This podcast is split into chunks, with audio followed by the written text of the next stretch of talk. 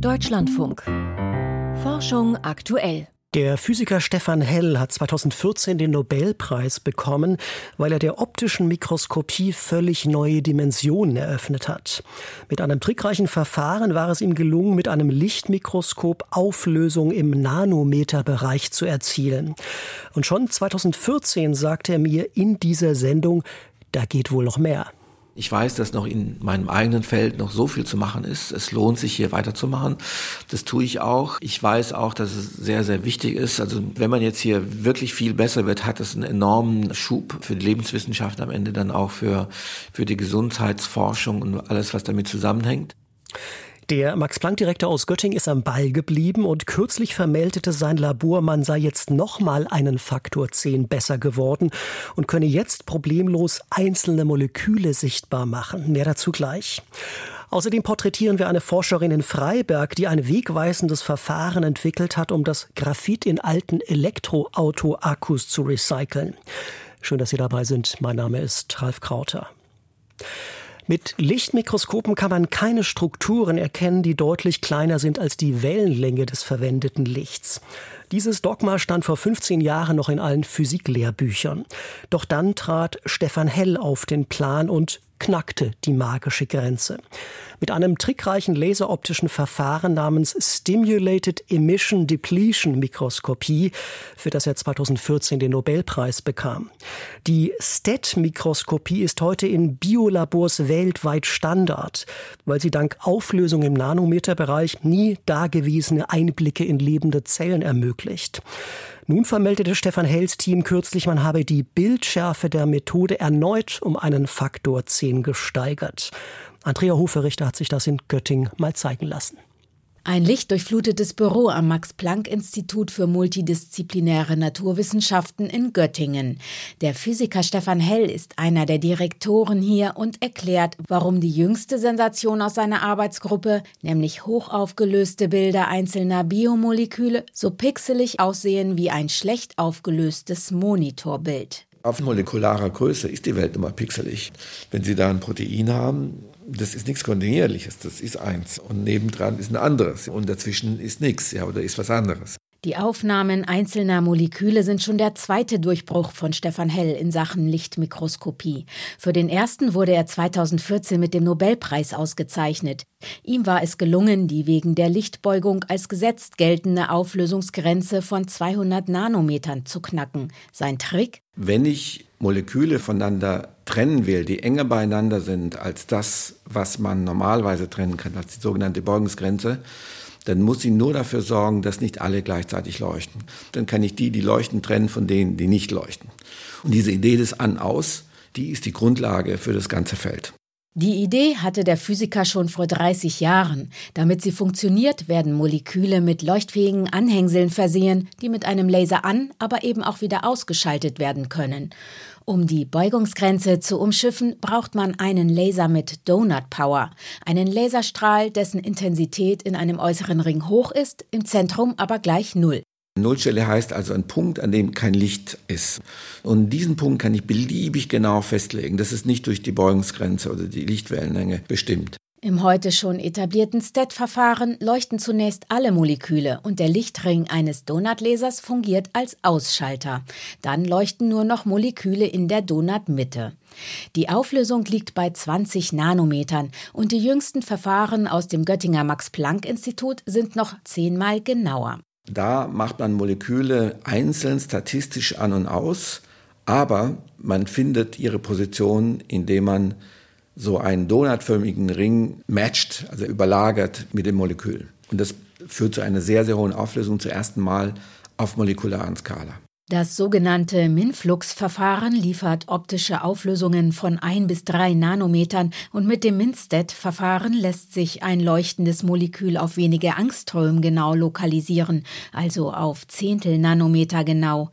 Mit den neuen Methoden lassen sich zum Beispiel einzelne Proteine sichtbar machen. Zudem lässt sich hundertmal schneller als bisher beobachten, wie sich eine Proteinverteilung ändert. Jetzt, wo die Auflösung im Bereich sagen wir mal, von zwei, drei, vier Nanometern ist. Ja, und so ein relevantes Protein hat vielleicht eine Größenordnung von drei, vier, zehn Nanometern, 15 Nanometern. Dann kann ich ja alle sehen. Ja, dann sehe ich ja wirklich, wo ist es.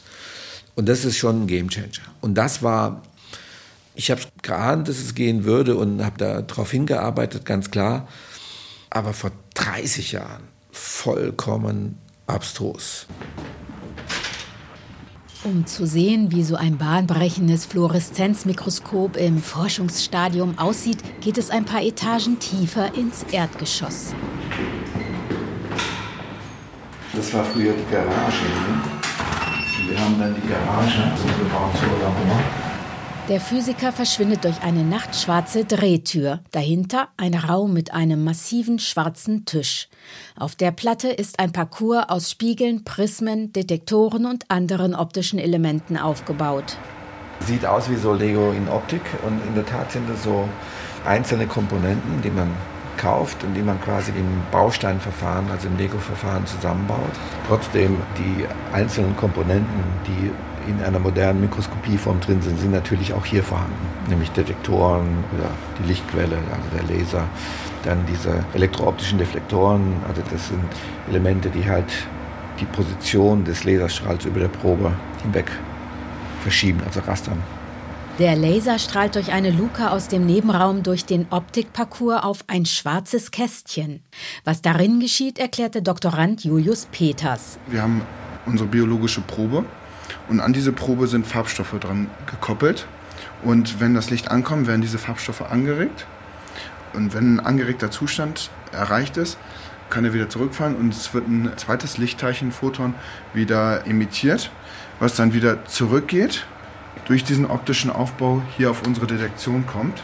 Julius Peters will für seine Doktorarbeit herausfinden, wie schnell und präzise sich die molekulare Auflösung in 3D realisieren lässt. Derweil gibt es erste kommerzielle Fluoreszenzmikroskope mit molekularer Auflösung bereits zu kaufen. Sie machen zum Beispiel Proteine sichtbar, die beim Fühlen oder Hören eine Rolle spielen. Das Feedback sei sehr positiv, sagt Stefan Hell. Auch insgesamt hätte es kaum besser laufen können. Wenn ich im Rückblick alles sehe, ist es ja traumhaft. Einmal die Grenze durchbrochen dann diesen Faktor 10 und dann meinetwegen der Nobelpreis, aber das sehe ich gar nicht mal so als das Highlight an, aber dann nochmal Faktor 10 draufzusetzen und wirklich das Beste zu haben, was momentan geht und vermutlich auch die neue Grenze darstellt. Ich sollte nicht sagen, es gibt jetzt eine neue Grenze, doch, aber ich sage es sehr, sehr schwer, jetzt da eins noch was draufzusetzen. Sagt Stefan Hell, der Mann, der die optische Mikroskopie revolutioniert hat, im Beitrag von Andrea Huferichter. Riesige Antennenschüsseln am Boden, Weltraumteleskope im All. Das sind die Augen und Ohren der Astrophysiker. Doch auch Laborapparaturen, die auf den ersten Blick rein gar nichts mit dem Kosmos zu tun haben, spielen mitunter eine wichtige Rolle. Ein Beispiel dafür wurde jetzt in Hannover vorgestellt bei der Frühjahrstagung der Deutschen Physikalischen Gesellschaft. Ein ausgefeilter Versuchsaufbau, der hilft, Temperaturen in einer Entfernung von Milliarden Lichtjahren zu messen und damit zum Beispiel die Geheimnisse schwarzer Löcher zu lüften. Frank Rutelüschen berichtet. Im Zentrum der Galaxis lauert ein Monstrum, ein schwarzes Loch. Seine Gravitation ist so stark, dass es alles Gas, was ihm zu nahe kommt, anzieht und verschlingt. Während dieses Gas spiralartig in die Katastrophe stürzt, erhitzt es sich, und zwar gehörig. Die Folge? Wenn man so eine Umgebung hat, wie die Umgebung eines schwarzen Loches, wo Materie hineinfällt und sich aufhitzt auf Millionen Grad, liegt die Materie nicht mehr so vor, wie wir die hier auf der Erde finden, als einfache Atome oder Moleküle, sondern in Form von Ionen, und zwar hochgeladenen Ionen. Sagt Sonja Bernisch, Physikerin am Helmholtz-Institut Jena. Das sind also Atome, denen man die meisten der Elektronen weggenommen hat. Eisen etwa, ein geläufiges Atom im Kosmos, besitzt für gewöhnlich 26 Elektronen. Doch auf dem Höllentrip ins schwarze Loch verliert es einen Großteil davon und wird zum Extremion mit vielleicht nur noch 10 Elektronen. Genau diesen Umstand macht sich die Astrophysik zunutze. Forscher nutzen die trudelnden Ionen als eine Art Fernthermometer. Denn sie sind so heiß, dass sie verräterische Signale abstrahlen. Gerade im Fall dieser hochgeladenen Ionen ist das Röntgenlicht und zwar nur von ganz bestimmten Wellenlängen. Diese Röntgensignale lassen sich mit Satelliten messen, woraus die Fachwelt ableiten kann, wie heiß das ins schwarze Loch stürzende Gas ist. Dieses Fernthermometer kann dann neue Details über Galaxienhaufen und schwarze Löcher verraten. Dafür allerdings muss es wie jedes Thermometer vernünftig geeicht werden. Genau das macht Sonja Bernet mit einer trickreichen Laborapparatur. Bei der allerdings erzeugt kein schwarzes Loch die Extremionen, sondern ein recht kleines Bauteil, eine Elektronenkanone. Das sind Anlagen, in denen man hochenergetische Elektronen dazu benutzt, mit denen schießt man auf Atome und macht aus ihnen diese hochgeladenen Ionen. Was es dann noch zum Thermometer-Eichen braucht, sind starke Röntgenblitze. Die kommen aus großen Beschleunigern, die Teilchen fast auf Lichtgeschwindigkeit katapultieren, damit sie Röntgenlicht aussenden, sogenannte Synchrotronstrahlung. Synchrotronstrahlung ist die Strahlung, die ein geladenes Teilchen abgibt, wenn es um die Ecke fliegt. Am Ende kommt dann Licht heraus, das sehr intensiv ist und das eine sehr gut definierte Wellenlänge hat. Genau das, was wir brauchen. Damit konnte das Team mittlerweile diverse Röntgensignale eichen, eine wertvolle Hilfe für die Astrophysik. Und es konnte ein Rätsel beleuchten, für das 2016 der japanische Röntgensatellit Hitomi gesorgt hatte. Es war ein Satellit, der mit einem neuartigen Röntgendetektor ausgestattet war, der qualitativ hochwertigere Spektren zur Erde funken sollte. Leider hat dieser Satellit nicht viel mehr auf die Erde senden können als ein oder zwei Spektren von einem Galaxienhaufen, bevor er unglücklicherweise im Orbit auseinandergebrochen ist. Eigentlich eine gescheiterte Mission, doch die paar Spektren, die der Satellit vor seinem traurigen Ende zur Erde funkte, hatten es in sich. Sie zeigten derart krasse Diskrepanzen zu den Modellen der Fachwelt, dass manche schon an der Tauglichkeit der theoretischen Atomphysik zweifelten. Die Experimente von Sonja Bernet konnten diese Zweifel nun aber ausräumen. Die theoretische Atomphysik scheint zu stimmen, aber was dann das Modell mit diesen Vorhersagen macht, das sind also solche Prozesse wie zum Beispiel wenn ein Ion mit einem anderen zusammenstößt oder solche Dinge, die scheinen doch komplizierter zu sein, als man denkt. Da wartet also noch Arbeit für die Fachwelt, um die Modelle so zu verfeinern, dass sie die Satellitendaten erklären können. Interessant aber dürfte die Nachfolgemission werden, denn mit CRISM soll noch dieses Jahr ein neuer Röntgensatellit abheben. Und da stellt sich die Frage, ob auch dessen Röntgenspektren die Fachgemeinde in Verwirrung stürzen werden. Frank Grotelüschen war das mit einem Bericht von der Frühjahrstagung der Deutschen Physikalischen Gesellschaft in Hannover. Beim Recycling alter Akkus von Elektroautos, da liegt der Fokus derzeit vor allem auf den kostbaren Ingredienzien Lithium, Kobalt und Nickel. Aber wegen neuer EU-Richtlinien, die eine deutlich höhere Recyclingquote fordern, dürfte sich das bald ändern. Auch das in beträchtlichen Mengen enthaltene Graphit muss dann nämlich wiederverwertet werden.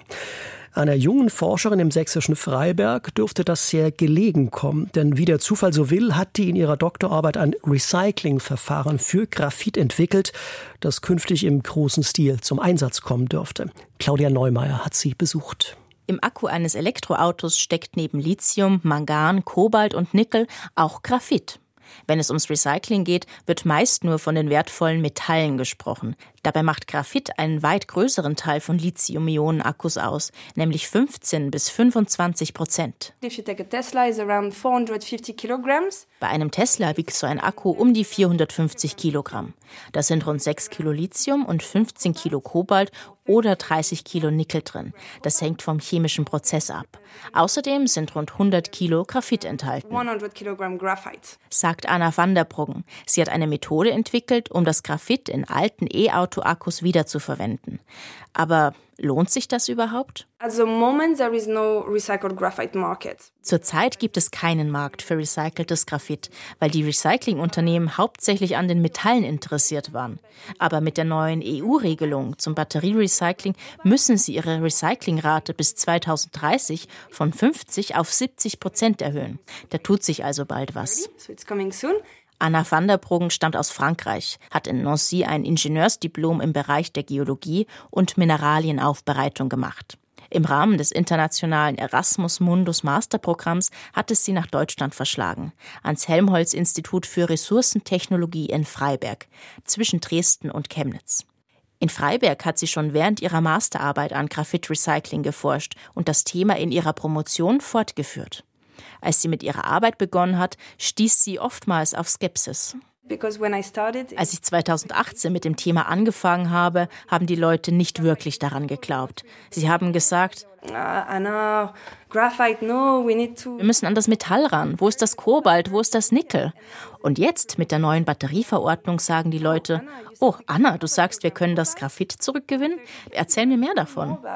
Bisher funktioniert das Recycling von Lithium-Ionen-Akkus so, dass die alten Batterien zu einem feinen Pulver verarbeitet werden, der sogenannten Black Mass, die eine Mischung aus Graphit und den Metallen ist. Aktuell nutzen Recyclingunternehmen die Black Mass, um in einem Säurebad die wertvollen Metalle zurückzugewinnen. Wir steigen noch vor dieser Stufe ein. Wir nehmen die Black Mass und sortieren die wertvollen Inhalte. Auf der einen Seite hat man dann das Graphit und auf der anderen die Metalle. Anna van der Bruggen nutzt eine altbekannte industrielle Trennmethode, die Schaumflotation. Man kann sich die Technologie ein bisschen wie ein Whirlpool vorstellen. Man nimmt also die Black Mass, man gibt sie ins Wasser, mischt ein paar Chemikalien drunter und dann, wenn die Luftbläschen aufsteigen, bekommt man selektiv das Graphit zurück. Durch einen Rotor, der gleichzeitig eine Luftdüse ist, strömen feine Luftbläschen ins Wasser der Flotationszelle. Die fasst ein Volumen von circa drei Litern. Zusätze sorgen dafür, dass sich ein feiner Schaum bildet. Die Metalle im Akku, die sich eher wasseraffin verhalten, bleiben in der Lösung zurück, quasi auf dem Boden des Whirlpools, während die feinen Graphitpartikel, die eher wasserabweisend sind, sich an die mit Luft gefüllten Bläschen anlagern und mit dem Schaum nach oben steigen. Dort werden sie mit einem Schieber abgestreift. In Kooperation mit einem Helmholtz-Institut in Ulm konnte Anna van der Bruggen zeigen, es funktioniert. Aus dem recycelten Graphit haben die Wissenschaftler neue Autobatterien hergestellt. Das Abschöpfen von Graphit ließe sich nicht nur gut in den bestehenden Recyclingprozess integrieren, sagt die französische Forscherin, es würde sogar die Kosten für das Recycling der Metalle im Akku senken. Denn wenn die große Masse Graphit schon aus der Black Mass rausgeholt wurde, braucht es im nächsten Schritt nur noch ein verhältnismäßig kleines Säurebad, um die Metalle zurückzugewinnen. Für das Graphit-Recycling spricht zum einen der Klima- und Energieaspekt. In den Batterien kommen zwei Arten Graphit zum Einsatz. Das Graphit, das wir in den Akkus benutzen, ist nicht das Graphit aus unseren Bleistiften. Es ist qualitativ hochwertiges Graphit. Wenn man Graphit synthetisch aus Kohlenstoff herstellen will, braucht man einen Ofen mit Temperaturen bis zu 3000 Grad Celsius. Dieser Prozess braucht extrem viel Strom und vergrößert den CO2-Fußabdruck. Abgesehen davon wäre das Graphitrecycling auch ein Schritt, um sich von der Rohstoffabhängigkeit anderer Länder zu lösen. Denn für die Akkus kann man nicht nur synthetisches Graphit nehmen, man braucht auch natürliches Graphit. Dazu wird Flockengraphit abgebaut, das aus Graphitplättchen besteht. Und daraus macht man dann kugelförmiges Graphit, dessen Form einer Kartoffel ähnelt. Man braucht diese Graphitkügelchen für Batterien und derzeit kommen sie nur aus China. Am Helmholtz-Institut gibt es ein spezielles Elektronenmikroskop, mit dem sie die Form der Graphitpartikel sichtbar machen können. Im Labor mit der Flotationszelle hängen Bilder davon. Die Kartoffelform ist darauf gut zu erkennen. Für das innovative Graphit-Recycling wurde Anna van der Bruggen mit einem Innovationspreis des EIT ausgezeichnet, dem Europäischen Institut für Innovation und Technologie. Die Forscherin arbeitet mit mehreren Recyclingunternehmen zusammen und eine erste Pilotanlage wurde gebaut. Die Chancen stehen also gut, dass die Methode bald auch in die Industrie Einzug hält. Dann mit Flotationszellen, die mehrere hundert oder tausende Liter fassen. Claudia Neumeier über eine junge Forscherin in Freiberg, die ein wegweisendes Verfahren zum Graphit-Recycling entwickelt hat. Ins Studio gekommen ist jetzt mein Kollege Lukas Kohlenbach mit den Meldungen und in der ersten sollten alle Griechenland-Fans genau hinhören. Ein Forschungsteam beobachtet erstmals direkt, was physikalisch beim Uso-Effekt passiert.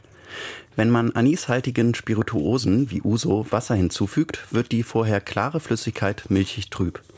Ein US-amerikanisches Forschungsteam hat mit Hilfe von Elektronenmikroskopie den Uso-Effekt beobachtet. Bisher hatten Wissenschaftler das Phänomen nur mit indirekten Methoden wie Röntgenuntersuchungen erforscht. Das Anisextrakt im Uso löst sich nicht in Wasser auf. Es entsteht eine Emulsion, also wie bei einer Salatsauce mit Essig und Öl. Bei der Mischung von Uso und Wasser entstünden aber besonders viele winzig kleine Tröpfchen, schreiben die Forschenden im Journal Central Science der American Chemical Society. Diese Emulsion sei besonders homogen und stabil. Die Erkenntnisse zum Uso-Effekt könnten zu neuen Entwicklungen für die Kosmetik- oder Farbindustrie beitragen. Deutschland gibt so viel Geld für Forschung und Entwicklung aus wie nie zuvor. Laut Statistischem Bundesamt haben die Ausgaben für Forschung und Entwicklung in Deutschland einen neuen Höchststand erreicht. Demnach stiegen die Zahlungen zuletzt im Jahr 2021 auf insgesamt knapp 113 Milliarden Euro. Das ist ein Anstieg von rund 6 Prozent im Vergleich zum Vorjahr. Auch weibliche Mäuse können in Studien stabile Verhaltensweisen zeigen. Für Experimente verwenden Forscher häufig nur männliche Mäuse. Viele Wissenschaftler haben Sorge, dass die Hormonschwankungen im weiblichen Zyklus das Verhalten der Tiere beeinflussen könnte. Ein Forschungsteam der Harvard Medical School in Boston hat nun weibliche und männliche Labormäuse bei der Erkundung eines Raumes beobachtet. Der Hormonspiegel der weiblichen Nager sei dabei kaum mit Veränderungen des Erkundungsverhaltens einhergegangen, schreibt das Team im Journal Current Biology. Die individuellen Unterschiede zwischen einzelnen weiblichen Mäusen waren viel bedeutender. Die Schwankungen im Verlauf des Zyklus bei einer weiblichen Maus alleine fallen dagegen nicht so ins Gewicht. Im Vergleich zu männlichen Mäusen zeigten die Weibchen in dieser Studie sogar ein stabileres Verhalten. Die Ergebnisse ließen sich nicht auf andere Verhaltensweisen übertragen, schreiben die Wissenschaftler. Sie regen aber an, häufiger zu überdenken, ob für ein Experiment nicht doch männliche und weibliche Mäuse geeignet wären. Die starke Fokussierung auf männliche Tiere könne die Ergebnisse von Studien verzerren und zu Benachteiligungen von Frauen bei der Entwicklung neuer Therapien auf Grundlage der Studienergebnisse führen. Hummeln lernen von ihren Artgenossen. Womöglich sind Hummeln viel intelligenter als bisher vermutet. Forschende der Queen Mary University in London schreiben im Journalfachmagazin PLOS Biology, dass Erdhummeln offenbar neue Verhaltensweisen von anderen Hummeln lernen und diese dann in ihrer Kolonie weitergeben. Dafür nutzte das Forschungsteam eine kleine Box mit Zuckerwasser, die sich mit einem kleinen blauen oder einem roten Hebel öffnen ließ. Wenn die Forschenden einer einzelnen Hummel beibrachten, die Box mit dem roten Hebel zu öffnen, konnte nach sechs Tagen die ganze Hummelkolonie die Box mit dem roten Hebel öffnen. Lernte die Trendsetter-Hummel dagegen, die Box mit dem blauen Hebel zu öffnen, nutzten auch die Artgenossen fast ausschließlich den blauen Hebel. Im November 2024 will die NASA erneut bemannt zum Mond fliegen. Das hat die US-amerikanische Raumfahrtagentur bei einer Pressekonferenz mitgeteilt. Die Artemis II genannte Mission soll Raumfahrer in die Umlaufbahn des Mondes und wieder sicher zurück zur Erde bringen. Ein Jahr später möchte die NASA dann direkt auf dem Mond landen. Mit Artemis 1 hatte die Raumfahrtagentur zuletzt erfolgreich die Technik getestet. Die unbemannte Raumkapsel Orion hatte den Mond umkreist und Daten gesammelt. Nach 26 Tagen im All war sie im Dezember wieder sicher im Pazifik gelandet. Vielen Dank für die Meldung. Lukas Kohlenbach war das. Sternzeit. 8. März. Pionierin für Sonne und Sterne. Die Sonne und fast alle Lichtpunkte am Nachthimmel sind Sterne, gewaltige Kugeln aus heißem Gas. Diese Erkenntnis ist unter anderem Charlotte Moore Sitterlich zu verdanken. Nach ihrem Mathematikstudium arbeitete sie Anfang der 1920er Jahre als Assistentin von Henry Russell an der Universität Princeton. Damals war noch völlig unklar, wie Sterne aufgebaut sind und was sich in ihrem Innern abspielt. Am Observatorium in Princeton untersuchte Charlotte Moore Sitterly die Sonne und viele andere Sterne mit Hilfe der Spektroskopie. Sie zerlegte das Sternlicht in seine Wellenlängen. Spektroskopische Untersuchungen liefern einzigartige Informationen über die chemische Zusammensetzung von Himmelsobjekten und die physikalischen Bedingungen vor Ort. Auf diesen Daten aufbauend schrieb sie gemeinsam mit Henry Russell ein vielbeachtetes Buch über die Massen der Sterne. Für die Spektroskopie sind Vergleichsdaten aus irdischen Laboren notwendig. Denn Spektren lassen sich nur entschlüsseln, wenn klar ist, welche Stoffe bei welchen Wellenlängen Spuren im Licht hinterlassen. Charlotte Moore Sitterly gab später ein dreibändiges Standardwerk zur Analyse des Sonnenspektrums heraus. Zuvor hatte sie viele Kollegen ermuntert, fehlende Daten gezielt im Labor nachzumessen. Charlotte Moore Sitterly, die große Pionierin der Sternphysik, ist 1990 im Alter von 91 Jahren in Washington gestorben. Ein Stern heißt nicht nach ihr, aber ein Asteroid. Moore Sitterly steht in diesen Nächten im Sternbild Jungfrau. Und mit dieser Hommage geht Forschung aktuell für heute zu Ende. Ich danke fürs Zuhören. Am Mikrofon war Ralf Krauter. Machen Sie es gut.